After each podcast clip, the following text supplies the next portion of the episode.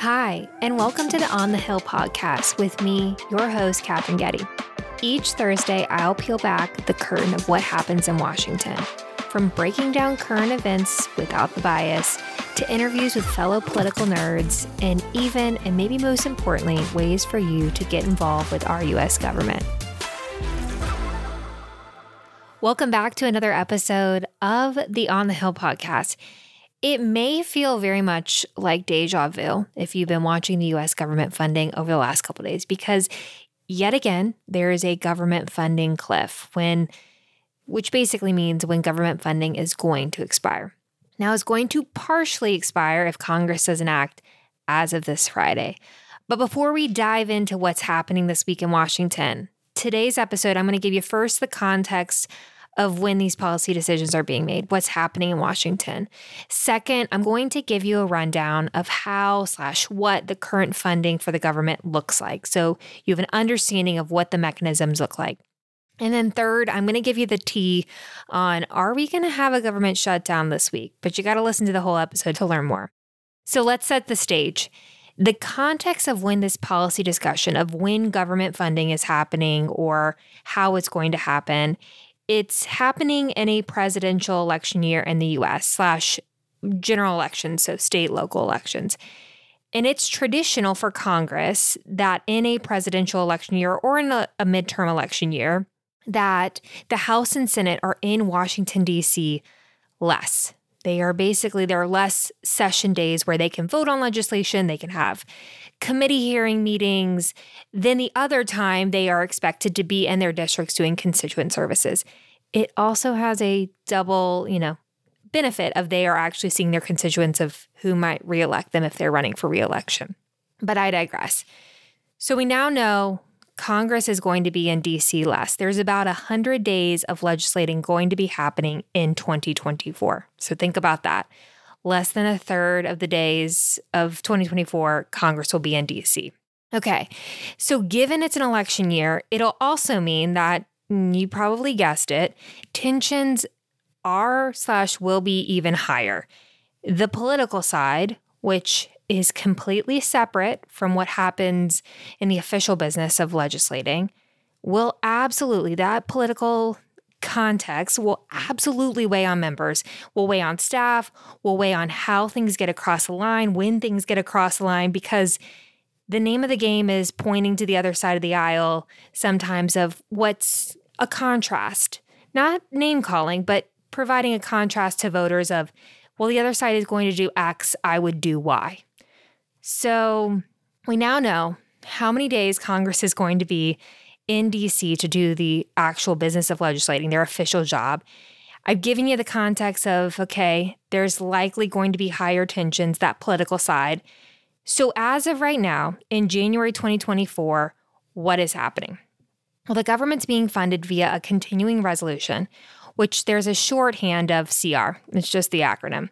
But DC loves a good uh, alphabet soup. So if you ever hear me talking in acronyms, that's probably why. So the shorthand is CR. A CR is a temporary funding measure passed by legislative body. So in this case, Congress. And it provides stopgap funding for agencies and programs, typically for a period of time. So it could be for 30 days, two days, the rest of the fiscal year, whatever Congress decides it wants it to be. This typically happens, a continuing resolution happens, when the regular budget process isn't completed before the end of the fiscal year.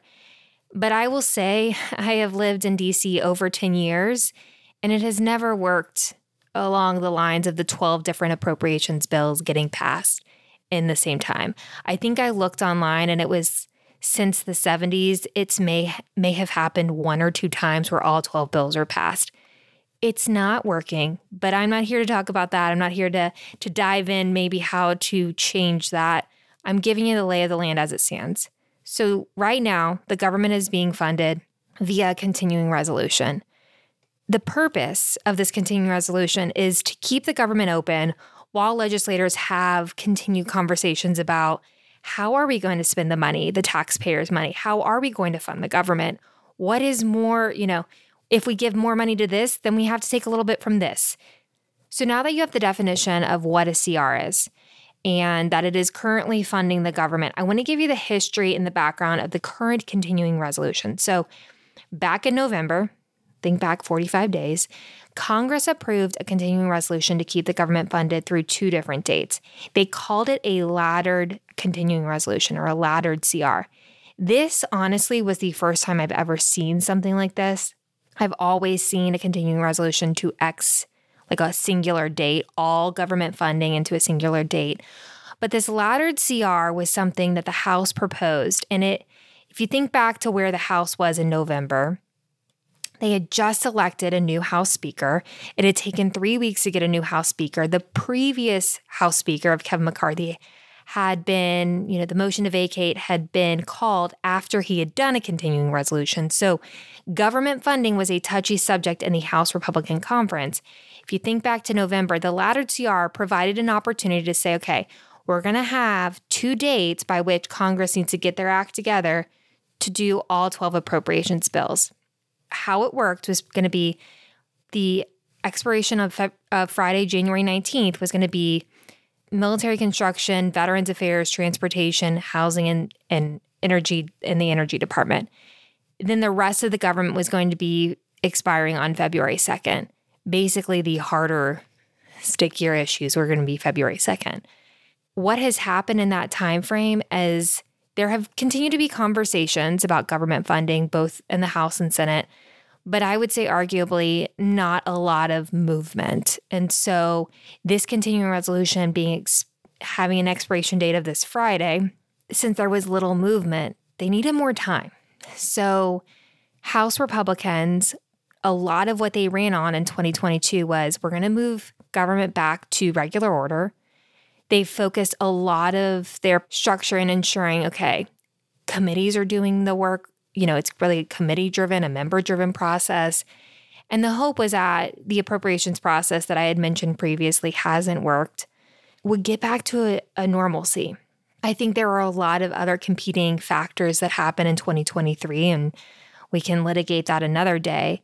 But I think when we think about the January 19th and February 2nd, the hope was that there would be some time to get all 12 together I don't think the holidays happening during that time period really helped the conversations, but but alas, Friday, January 19th and February 2nd were selected. So this deadline has been approaching. And as of this Sunday, so what if you're listening in real time, it would have been Sunday, January 14th. As of that day, a new agreement was released by the House and the Senate. So, House Speaker Mike Johnson, a Republican of Louisiana, and Senate Majority Leader Chuck Schumer, a Democrat of New York, came to a framework that would say, okay, we're going to extend government funding again to March 1st and March 8th. The hope is is that they will yet again get the 12 bills together and finish fiscal year 2024 appropriations. For context, fiscal year 2024 appropriations should have been, by theory, by how it's laid out, decided before September 30th, 2023, because fiscal year 2024 starts October 1, 2023. So all the conversations that are happening right now are about the current fiscal year. I'm not even going to get into the topic that fiscal year 2025 is rapidly approaching. October 1st, 2024 is when that new fiscal year will start. And those conversations, which the appropriations process takes a very long time, haven't started, will likely be starting soon. So there is a thought that with this March 1st and March 8th, we could be having two fiscal year conversations at the same time. But I digress. We can talk about that another day. For the, you know, discussion today, what's happening in Washington, I'll say this. We got the context of there's less legislative days in 2024. It's an election year the government funding is going to be expiring as of January 19th for part of the government and February 2nd. A new agreement has been released as of January 14th to keep the government open till March 1st and March 8th. The hope is that the continued conversations will happen to finish fiscal year 2024 appropriations. If I was a betting person, I would say that it likely passes this new March 1 and March 8th agreement will, will, will pass with the help of Democrats because there is a razor thin Republican majority.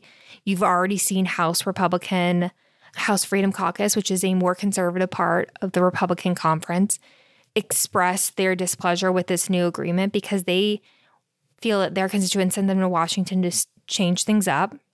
I don't think that they will vote for this agreement.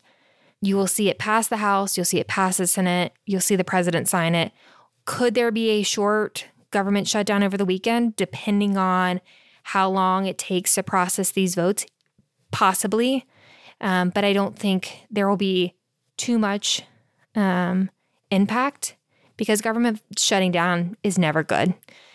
So I hope that gives you the tea. My hope, as I started this conversation of will the government shut down, is it's a big no. But, you know, Congress still has to debate it, vote on it.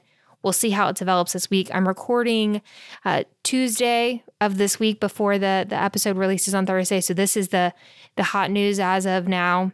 I'll continue to keep you posted on what's happening in Washington. I hope this gives you kind of a primer of what's a continuing resolution, how is Congress dealing with it given they have less legislative days and it is an election year, and what does it mean for the American people? As always, thank you so much for joining this episode of the On the Hill podcast. If you want to learn more about myself, my Instagram handle is at Katherine Getty. If you want to learn more about the podcast, the handle is On the Hill DC Podcast. And as always, tune in next week for another episode of On the Hill.